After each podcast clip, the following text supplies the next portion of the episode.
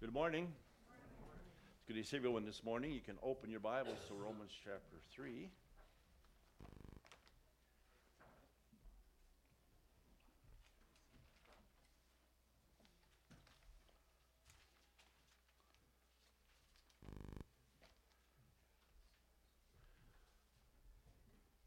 I would encourage you to continue to pray for one another and pray especially for Steve as he continues his recovery. You can also pray for uh, Michael's sister. She is in her last days, and Michael doesn't believe she knows Christ as Savior, so you can pray for her as well. I think it's important to keep one another in prayer. The Bible tells us repeatedly to pray for one another. And in fact, we see even the apostles and their request to the churches to pray for them. They prayed for bo- they, they requested prayer for boldness and, and for opportunity and strength and so on. And I think we, as we consider prayer as a church, we need to remember its priority. Now, we don't understand how prayer works because we know God works in our lives, but God wants us to partner with Him, and we do that through prayer, do we not? And the objective is prayer is prayer is for people to know the Lord Jesus better, to know Him, to love Him, to serve Him, to stand for Him, and whether that's bringing people to know Christ or or encouraging believers in Christ. It's part of the disciple making process that God has, has told us to undertake. And we find in the gospel the, the power of God to tap into the, the power we need, the strength we need for the challenges of life. And so we should pray for one another. We, we, we need to pray for one another because we all experience trouble in our lives. You know, Psalms 46 reminds us that God is our refuge and strength, a very present help in trouble. And we all have trouble in various ways. We all experience trouble in our lives. We're all broken. We all have our struggles. You may not be public, but we all have our struggles. We have weakness and temptation. We have struggles in our relationships. Sometimes it's our health, our finances. Sometimes it's just time crunch for what things that need to get done or whatever the case. We all have our struggles in life. You know, sometimes we tend to come to church to put our best foot forward and, you know, and put on this, this, this almost a facade in a sense. In reality, inside we are we all have our difficulties and struggles and challenges. And that's the glory of being accepted in christ and accepting one another in christ because we're in this together. And you know prayer draws on god's power for help for one another. It's a ministry we undertake. It's a ministry we're told to be part of. And that's why prayer is a service born out of compassion the compassion of the lord jesus. The other frequent reference to one another's in the scriptures is to love one another John 15, 12, Jesus said, This is my commandment that you love one another as I have loved you. And, and Jesus' desire, and we talked about this the other night, is that his family is characterized by love and compassion, isn't it? God says, Jesus says, we're known by his love. That should be the, the recognizing mark upon his children. And praying for one another is simply a part of that family concern, isn't it? And whether we pray for those in service, as Paul requests prayer for himself, or praying for one another, we ought to be a praying family because we are a family. The local church is a family of believers in Christ growing together and serving together as we worship God together. And so we're helped, and that's one way we love one another, is out of concern, to be aware of each other's struggles. We don't always know all the details, we don't need to know the details, but we all experience challenges and frustrations and failures, and we can help by praying whether we pray privately, whether we gather at prayer meeting to pray for one another and for the things that concerns us in our lives. Or when we gather as friends, we need to be crying out to God. And I think one of the important things to keep in mind as a church is this idea of praying for one another, not just when the worst of the worst attacks a family, but always. We're to be keep each other in prayer. And prayer doesn't need to be necessarily emotional, but it should be passionate, isn't it? As we're concerned it should be the cry of the heart and loving concern for one another. And that's what God calls us to do. In reality, the format doesn't matter. Sometimes, as believers, we get too fo- focused on the format, how we pray. And when we focus on format, we're really focusing on ourselves and our enjoyment of the experience.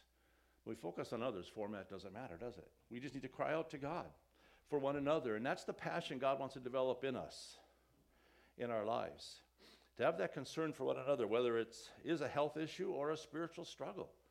We all have struggles in all areas. And we need to bring, lift each other be- up before the throne of grace. You know, I think as we do that, that we also maybe learn to grow a little less private, if I, if I dare go there, because we're so protected.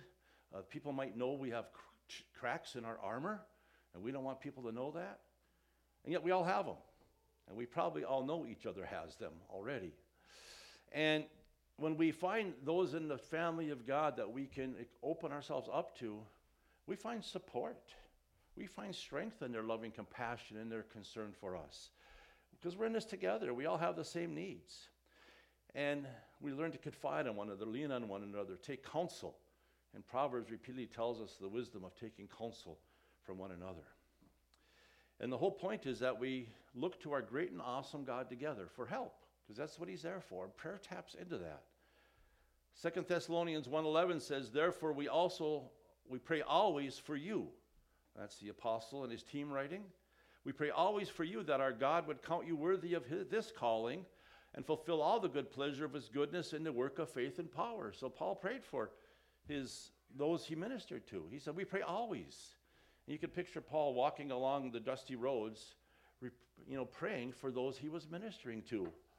Now, someone might look at this and says, you know, when he says, when Paul says, I'm really praying for your success in your Christian life, if you summarize this verse, someone might say, well, you don't think I'm being faithful in our pride? No, we all need that, that prayer to be to, for our growth in Christ. Then, in, then in the, later in that same book, Paul says, finally, brethren, pray for us as the apostle, that the word of the Lord may run swiftly and be glorified, just as it is with you, and that we might be delivered from unreasonable wicked men, for not all have faith, and so on. And I just wanted to mention this this morning as we're thinking of praying for each other's in our in our desperate needs, and we all have desperate needs. And we really don't have a legitimate excuse for not being a praying family, do we? Other than our busyness and our time and our schedules. But we do have numerous reasons to lift one another up before our faithful God, a God of love and power who answers prayer. And we find that God answers. And sometimes when He answers, it not only works on the one we're praying for, but He brings us in a line with His work as well, as we work shoulder to shoulder as soldiers for the cross. Because we all need the power of the gospel working in our lives, and we all need to pray for one another to that end. So I just wanted to mention that this morning as we're thinking of praying for those especially in need to remind us of the priority and importance and the privilege of having that kind of camaraderie, fellowship, union, and compassion for one another as a church family. I'd encourage you to be part of those in our church that would be a praying church. Well, now let's turn to the message this morning after we got that sermonette out of the way. And I hope you take that to heart. Let's turn to Romans chapter 3 here for our scripture reading which is our text for this morning, verse 27, where we left off in our study last time, says this Where is boasting then? It is excluded. By what law? Of works? No, but by the law of faith. Therefore, we conclude that a man is justified by faith apart from the deeds of the law. Or is he the God of the Jews only? Is he not also the God of the Gentiles? Yes, of the Gentiles also.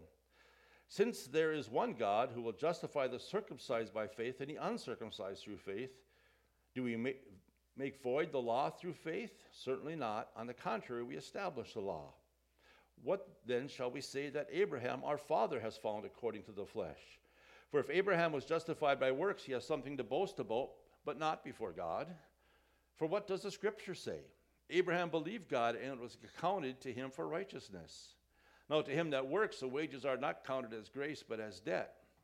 But to him who does not work, but believes on him who justifies the ungodly, his faith is accounted for righteousness. Just as David also described the blessedness of the man to whom God imputes righteousness apart from works. Blessed are those whose lawless deeds are forgiven and whose sins are covered. Blessed is the man to whom the Lord shall not impute sin. And let's pray. Father, we are so thankful that you are a God who hears our prayers, Father, and He encourages us to align ourselves with you in our, our, prayers. And Father, as we come before you in worship and thanks and praise this morning, Father, we would desire that your will would be done in our lives, our church family.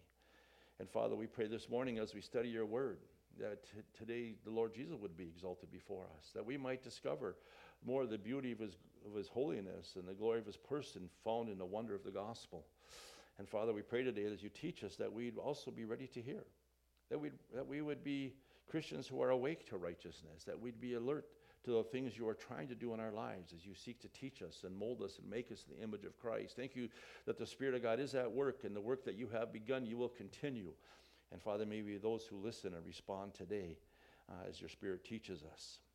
And Father, we do pray for those who have needs. We lift Steve up once again before you today and pray that you would continue to strengthen his body and help, help him heal the things that are ailing him. And, and Father, for Michael, a sister, Father, who is nearing the end, Father. She needs to know you as Savior, and I pray that you'd open her eyes to the, the beauty and the wonder and the love of the glorious gospel of Christ, that she might be able to spend eternity with you. And Father, we do pray for others who have needs today, Father, unaware of some here than those who are away from us today, that you would minister to each one, for you are truly a present help. And you know exactly what we need, whether it's in our spiritual struggles or physical struggles. God, you are for us, and we're thankful for that. And we commit one another to you in prayer this morning and pray that we'd learn to trust you, look to you first in all those struggles we face in life. And so, Father, we're thankful for each one who is here today and just pray that you'd be glorified. As we study this passage together, be our teacher and guide now, we pray. In Jesus' name, amen.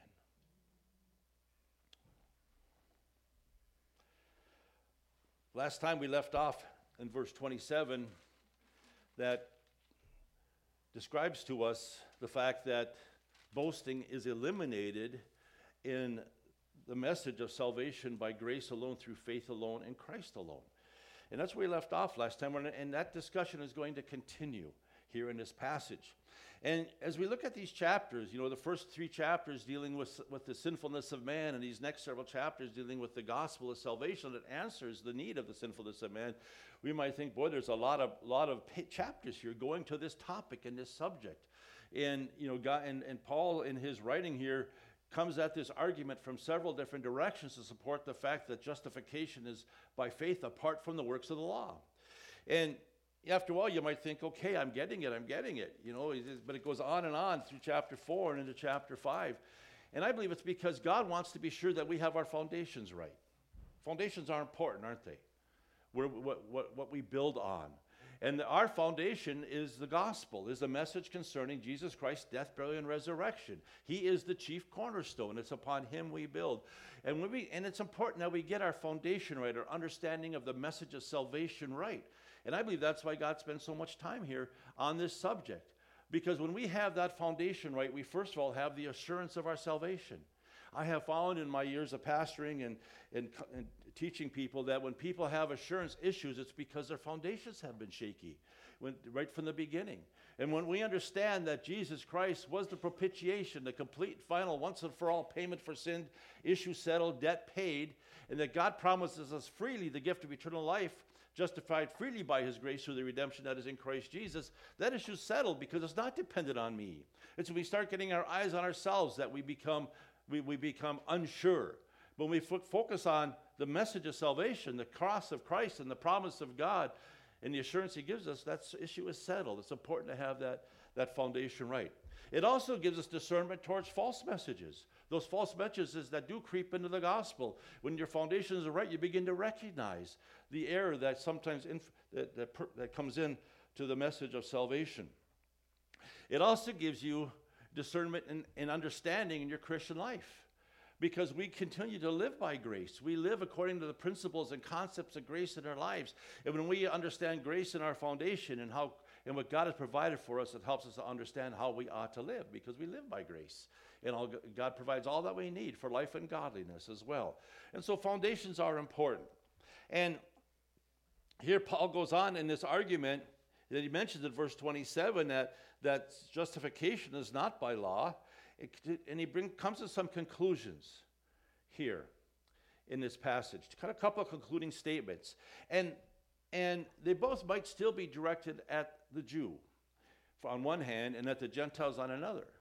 Because he wanted the Jews to understand that Judaism wasn't exclusively for them and that they had a, a system of, of their keeping their Ten Commandments, their law, their Mosaic law in order to get to heaven. But he also wanted the, the Gentiles to understand that salvation was freely available to them as well. He wanted to level the playing field, so to speak. And so he comes to these two, two conclusions. from this passage we have been in, verse 28, he says, Therefore we conclude that a man is justified by faith apart from the deeds of the law. I like the simplicity of that. Kind of a simplicity finality to that statement that salvation is by faith alone apart from the deeds of the law. And that's a foundational truth. And if, in fact, if, you under, if we understand that biblically, how important that concept is, that salvation is apart from any effort of our own, then we'll, under, then we'll discern those messages that sometimes allow man's effort to infiltrate the gospel message. And so he makes his conclusion that we're justified by faith alone. Faith is the way we appropriate what God has freely provided because Jesus paid it all. He was our propitiation for our sins. That means he satisfactorily paid the payment for sins upon the cross. That's settled before God. Sins have been dealt with, taken care of. No matter how big, bad, or ugly, sins are paid for once and for all and forever. And therefore, God offers to us that to us freely. And here, God is not only addressing the Jews, but religions of all ages that, that teach that salvation is accomplished by some sort of works. Because the Ten Commandments, the deeds of the law here, represent all religious laws that promote salvation by trusting in our good works or our morality.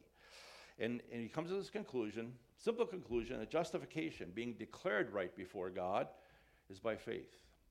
We often think we have to earn our right before God as religious folks, but we find that here the Bible makes it clear that we're justified by faith, by simple trust in the Lord Jesus Christ. And then he comes to the second thing he wants to mention in verse 29 and 30. Is he the God of the Jews only? He's not also the God of the Gentiles, yes, of the Gentiles also.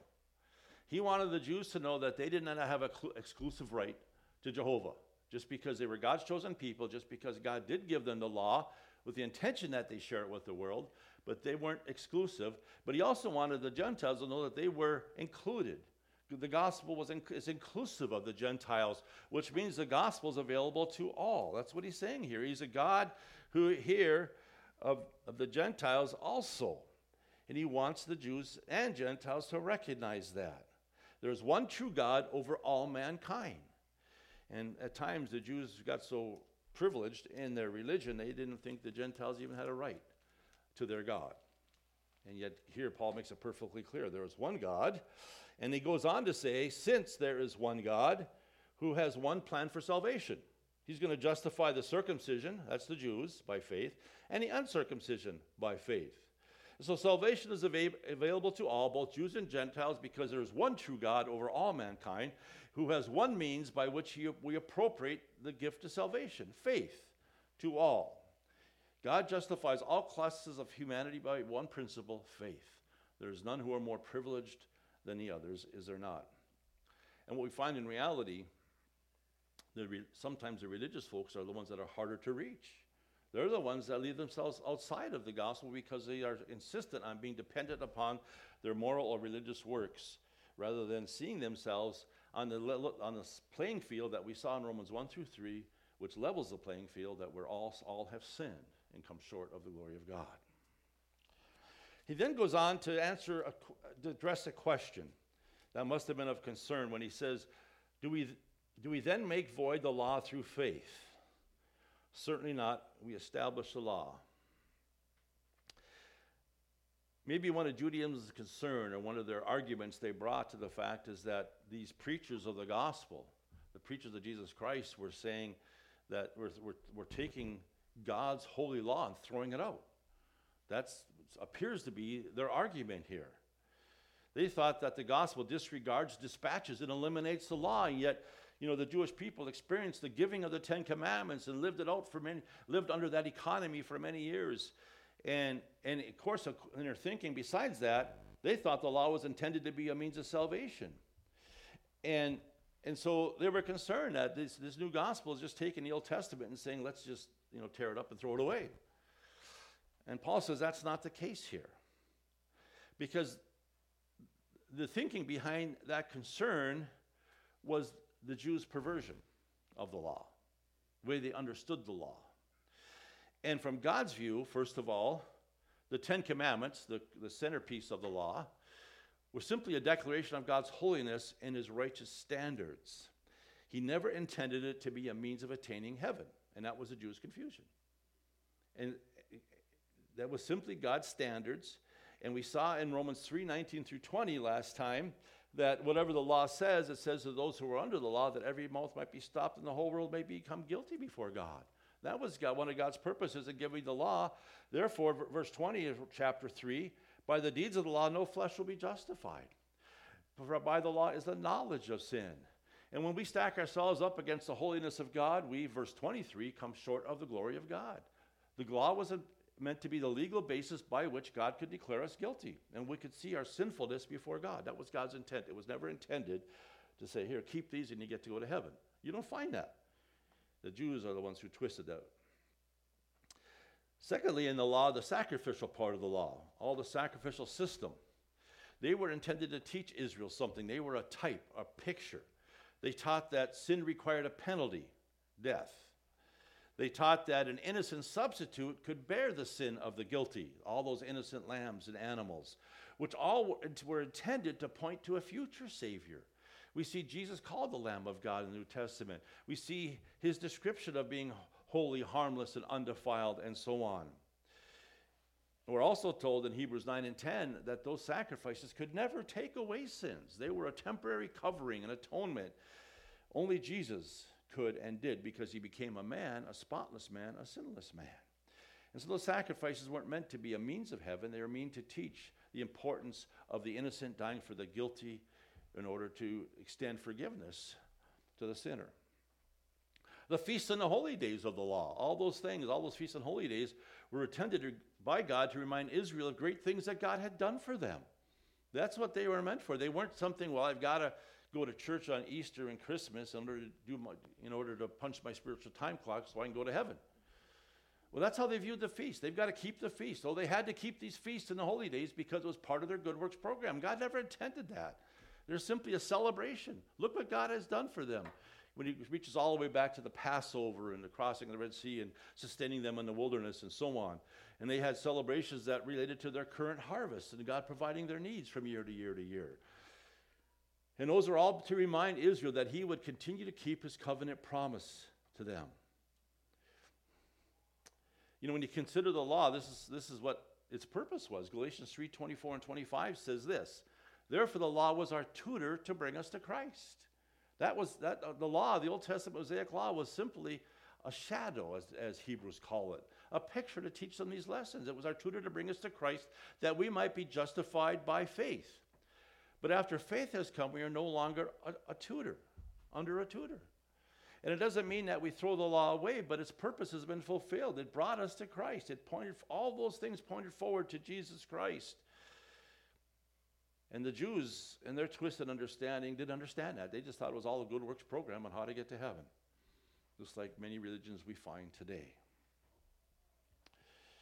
And so their concern, once again, was that the believers in the gospel would just take the law and say it's, it's, it's no good because it didn't get someone to heaven.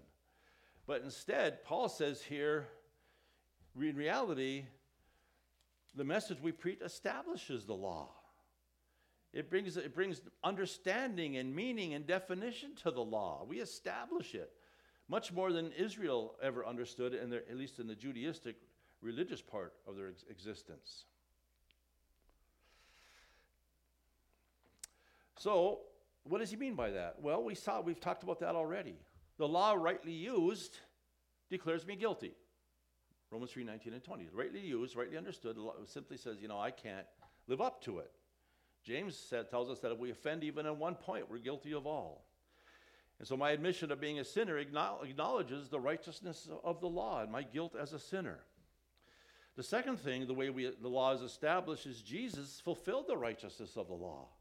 I mentioned this verse, but Hebrews 7 25 through 27 says this Though he is able to save, therefore, excuse me, he is able to save to the uttermost those who come to God through him, since he always lives to make intercession for them. For such a high priest was fitting for us, who is holy, harmless, undefiled, separate from sinners, and has become higher than the heavens, who does not, does not need daily as the high priest in the Old Testament to offer up sacrifices first for his own sins and then for the people's for this he did once for all when he offered up himself. he didn't have sins to pay for. He was he fulfilled the law. Therefore, he became qualified as the lamb, the innocent lamb, the spotless lamb, the unblemished lamb, fulfill, fulfilling the picture of the law. Where he established the law in the sense that the innocent Savior died for the guilty sinner. The third thing, third way in which the law is established through the, through the message of Christ is Jesus bore the curse of the law in our place. Galatians 3:13 says this, Christ has redeemed us from the curse of the law, having become a curse for us, for it is written, cursed is everyone who hangs on a tree. When we stack ourselves up against the Ten Commandments, we're guilty. It, it pronounces a curse upon us. And the Old Testament picture pictures for us that death is the, is the required penalty for sin. Romans 6:23, the wages of sin is death. And Jesus redeemed us from that curse. He became a curse for us. He satisfied God's curse upon the sinner. That's what propitiation is all about. He paid the payment in full. And therefore, he fulfilled the law.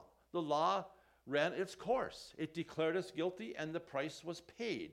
In fact, the, the depths to which God had to go to secure our forgiveness, our pardon, establishes the validity of the law.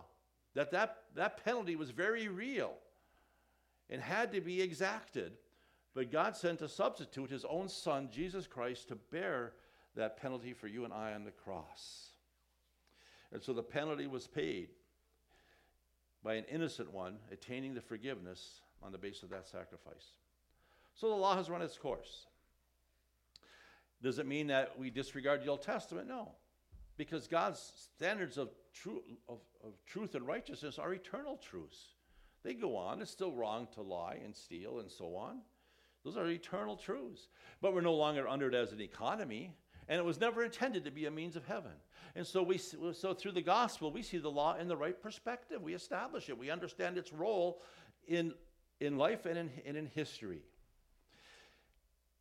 Colossians 2 16 and 17 says this to believers so let no one judge you in food or in drink and regarding a festival or new moon or Sabbath, which were a shadow of things to come, but the substances of Christ. They were the shadow. You now have the reality. And if, if you ever had a spouse off serving in a foreign field in war, and they came home and they came running to you on a sunny day across the parking lot, you wouldn't run and grab, hug the shadow, would you? It's ridiculous. In fact, it's really a stupid illustration. But you get it. The substance is here. The old law was the shadow, was the picture, the substances of Christ. And so we no longer have to keep those all those holy days and festivals and new moons or Sabbaths because they all picture the reality. We now have the reality of having Christ in us. So the work, of, the person and work of Christ, the gospel, doesn't eliminate the law. It, it satisfies and establishes the law.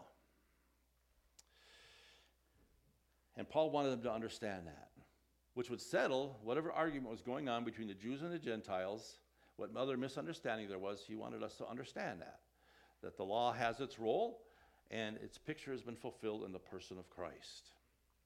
And its righteous standard still declares guilty, do they not? Well, going on then, he after he uh, clarifies that issue, he turns then to Abraham. Verse 1. What, what about Abraham? And he in here in this chapter, a chapter which is primarily about Abraham, God here is going to use three things that were that were valuable to the Jewish people, the religious Jewish people. One was Abraham. Abraham was the father of the Jews. They claimed him as their father, and they assumed in that claiming that he his theology was the same as their theology. That was just their assumption. He was their father, and through him, God called the Jews. Through him, the, the, the descendants of Abraham received God's law and the promised land and the everlasting throne and so on. And he also going to quote here David in this portion. The hero king of the Jews, so to speak. The one they looked forward to, the one they knew that God had promised a throne forever. And so David was, was one of their emulated heroes in the Old Testament. And he's going to quote them. And once again, the Jews would assume that David would agree with their theology. And here the Bible is going to use it to contradict the religious Jews to show them that justification is by faith alone. The third thing he addresses here is uh, circumcision. And that was their cornerstone good work, wasn't it? That was their highlight good work in order to get to heaven. And that was the message that we find as, as the church began to grow that the Judaizers promoted to the churches. Well, you can have Jesus Christ, but you need to be circumcised too for, for salvation. And so that's a very, that was a very important aspect of the religion to them. And all three of these are going to be used to debunk really their, their attitude of justification by works and, and for us to understand that justification or salvation is by faith alone. And so in verse 1, he says, What about Abraham? What has he found out according to the flesh? Well, what, in his fleshly experience, what, was, what does the Bible say about him? And he says in verse 2 For if Abraham was justified by works, he'd have something to boast about, but not before God. And so right away he goes to that argument that's been threaded through this passage that if Abraham could get to heaven by works, he'd have something to boast in. Because that was their assumption. If they believed that in their Judaistic religion that salvation was by keeping the law, by doing good works, then Abraham must have got there by doing good works as well and David and the rest of them. They, assumed, they had assumed, but in their confusion and their twisting of, of, of the Old Testament law, that that's, that's how people got to heaven. And so Paul turns to their father that they treasured to prove to them that Abraham was not justified by works. If he was, he'd have something to boast about. And we've already seen in this discourse, in this conversation, that justification by faith alone eliminates boasting. We, have to, we need to realize that whenever we put our confidence in our good works or morality or any, anything about ourselves, then we have a reason to boast, something to pride ourselves in. And false religion does feed our pride, does it not? It tells us you can do it. You can do it. You can pick yourself up by your own bootstraps. Where God says, not before God. So it says here. He'd have something to boast about, but not before God. We've already seen that. Is what Paul's saying. He's reaching back to the previous chapters and saying, but not before God. No one's ever going to boast before God because Jesus paid it all. We've seen that already. And so he goes on here to explain himself. He says, For what does the Bible say? I love that. What does our scripture say? I always love it when the Old Testament writers reach back to the Old Testament and they quote the Bible. This isn't just their opinion. They're going to go back to the scriptures. Something very important for all of us all of us to recognize in our lives. What does the Bible say? And he quotes Genesis 15 6. Abraham believed God and it was accounted to him for righteous, righteousness. And so he grabs this verse out of, this, out of the life and experience of Abraham and, and said, God says that it was his faith that brought him righteousness. His faith caused God to account to him righteousness. That, as Abraham believed in the Lord, God attributed to him, accounted to him, credited to him righteousness. And that would have been a shocking statement for, the, for, a, for a Jewish uh, do gooder, would it not? Abraham, here in his salvation, contradicts salvation by works. And I want to take a moment to go back to Genesis chapter 12 because I want to lay some foundations here for this portion as well as for others coming up in regards to Abraham's salvation. I think we need to look at him chronologically. So let's go all the way back to Genesis chapter 12. We've been here a few years ago, but let's do some review. Let's, fresh, let's refresh ourselves. And I want you to consider the statement about that we find in Abraham's salvation. First of all, chapter 12, verse 1, where we're introduced to Abraham, he says, Now the Lord said to Abram, mentioned in the, in the end of the last chapter, Get out of your country, from your family, and from your father's house to a land that I will show you, and I will make you a great nation. I will bless you and make your name great, and you shall be a blessing. And I will bless those who bless you, and I will curse him who curses you, and in you all the families of the earth shall be blessed. And so we find here the Abrahamic covenant, this initial promise to Abraham of a land, a seed, and a blessing. This is God's initial, initial promise to him, but accompanied that is a call to leave his country. Abraham, I got someplace else for you to live. It's called the land of promise. It's a place where you're going to be blessed, and you need to go there. And so here we find Abraham's call, as well as the covenant promise that God was going to, through him, make a great nation. And I want you to j- just jump down to verse 7. Here, this is, this is significant. We'll see that in a moment. Then the Lord appeared to Abram and said, To your descendants I will give this land. And there he built an altar to the Lord who had appeared to him. And he moved from there to the mountain east of Bethel, and he pitched his tent with Bethel on the west and with Ai on the east. There he built an altar to the Lord and called on the name of the Lord. And so here we find Abraham, uh, when he reaches the land, worshiping. He's worshiping, isn't he? He's building an altar, which is a symbol of worship. He's giving God the glory and the credit. He's worshiping, and there he calls on the name of the Lord as he waited. Because you remember, when you know Abraham got to the promised land, it wasn't all built up and ready for them to move in. It wasn't a turnkey situation, was it? It was a land that they would have to grow and prosper in eventually. Well, let's go to Genesis 15 as we go past Genesis 15.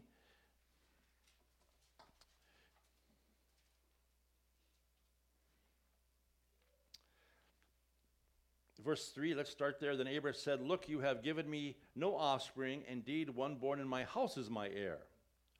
And the Lord, word of the Lord came to him, saying, This one shall not be your heir, but one who will come from your own body shall be your heir.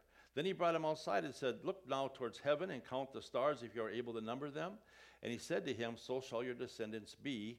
And he believed in the Lord, and he counted to him for righteousness, and so on. Now, what's interesting here, I think something we have to consider as you consider the, the history of Abraham is, is this statement a statement that is chronological? Is this the point of Abraham's salvation or Abraham at this time?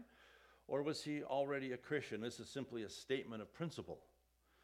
Because remember, back in Abraham in, ch- in chapter 12, Abraham was called. And God generally doesn't move, call unbelievers to serve him or make them a covenant promise. Later in chapter 12, we saw in verses 7 and 8 that he worshiped the Lord God. He called on the name of the Lord. And I, and I, I think many Bible teachers, and I would agree, believe that Abraham was a believer before he left Ur that he was a believer who God called. God gave a special covenant promise to, who chose him to be the father of the Jewish nation, promised him a land, and promised through him the Messiah would come. He was, he was, he, he, and it's indicated by his worship, by building altars and worshiping and calling on the name of the Lord. And what we find, I believe, in verse 6 is simply a, a reaffirmation of his faith. He believed the Lord. This is something that already existed. He had already been accounted to him for righteousness. And that would seem to be consistent with the historical record as we consider when was the point of Abraham, Abraham's salvation. And that point of salvation is going to be important in Paul's discussion in Romans chapter 4. Let's go to chapter 17. I just want to touch on this before we go back to Romans.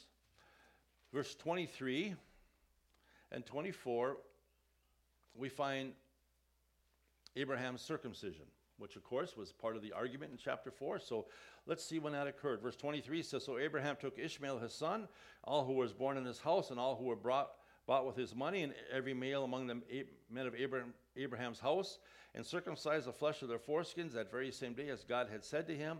Abraham was 99 years old when he was circumcised in the flesh of his foreskin. Then in chapter 21, if you get to 21, we find here finally, the fulfillment of the covenant promise, the promised son. Chapter 21, verse 1 says, And the Lord visited Sarah as he had said, and the Lord did for Sarah as he had spoken. For Sarah conceived and bore Abraham a son in his old age at the set time of which God had spoken to him. And so we find these order of events, and they're important, as, as, as you'll see as we go through Romans chapter 4. And so let's go back there.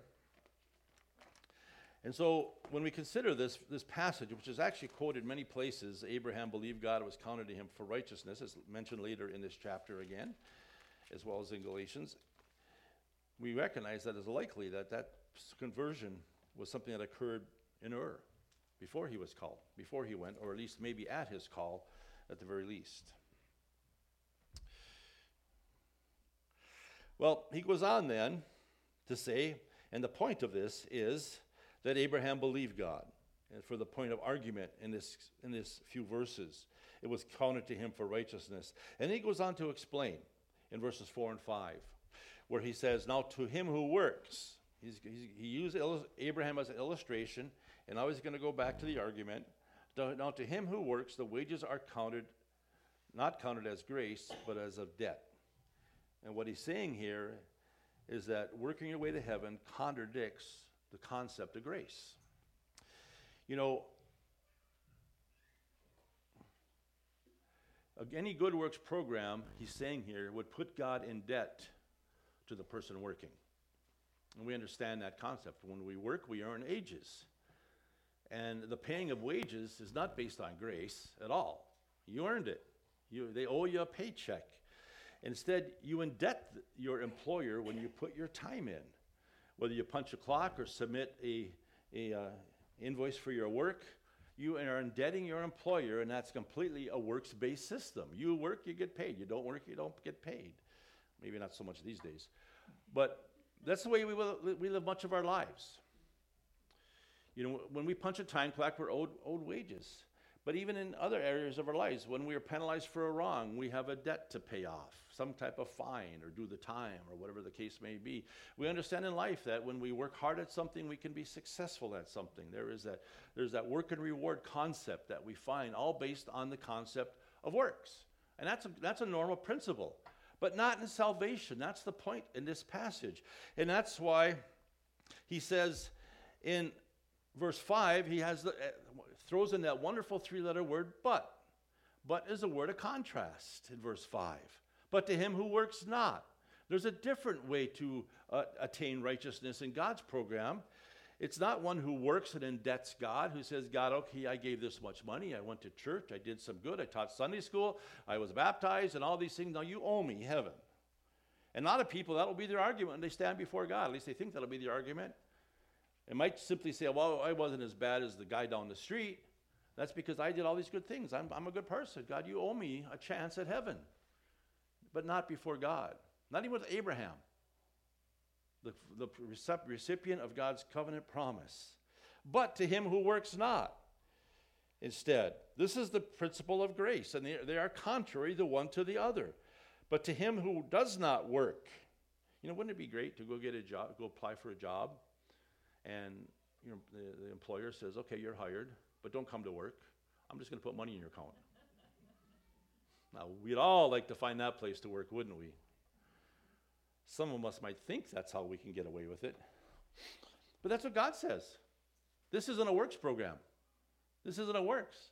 Instead, I'm offering to you righteousness free, but to him who does not work, but instead believes. And belief is a non meritorious word because the value is in its object. In fact, God is using the principle of works and, and the principle of believing in contrast here. He's using it to help us to understand both concepts that works, trust is trusting in ourselves, faith is trusting in another, trusting in the Lord Jesus Christ. And all the value is in the work of Christ, is it not? But so to him that works not, but instead believes on him who justifies the ungodly. The Lord Jesus Christ, the, the focus of the gospel, which we've been discussing since Romans 1.16. His faith is accounted for righteousness. Righteousness is accounted to him. He simply puts it to our account. It's freely provided through the Lord Jesus Christ. And now God sees believers in a positive balance in their righteousness account. Not a negative balance of unrighteousness, not a zero balance of nothing, but in a positive balance of righteousness which has been credited to them, accounted to them, not a righteousness earned by works, and a righteousness which is a gift, deposited freely to us, credited to us when we trust in the Lord Jesus as Savior. And that's a wonderful thing. We so often think that we, when God sees us, He sees us as a stinker we are. Instead, He sees us, He sees us as His child, righteous in Christ. And someday he's going to take us to heaven where will that righteousness will be fully realized. But then he goes on to celebrity number two. After Abraham, let's go to Jewish celebrity number two, David. Just like David says, you know, David agrees with this, he says in verse 6. Just as David also describes the blessedness of the man to whom God imputes righteousness apart from works. Blessed are those whose lawless deeds are forgiven, whose sins are covered. Blessed is the man to whom the Lord shall not impute sin. So David agrees that righteousness is freely credited to those who, who believe. Now, the word impute, at least in some versions, uses the word impute. Blessed is the man to whom the Lord shall not impute sin. The word impute means to be to credit, to account. It's really the same word that is used in verse 5, accounted. And, and we have this, this word that's not common to our vocabulary, the word to impute. They all mean the same thing. Some of your versions use the word credited or counted to your account. And the concept is, is God simply puts it to your account freely. And we see here that David describes the blessedness, first of all, this transaction of imputed righteousness, credited righteousness is blessed. It's a blessing.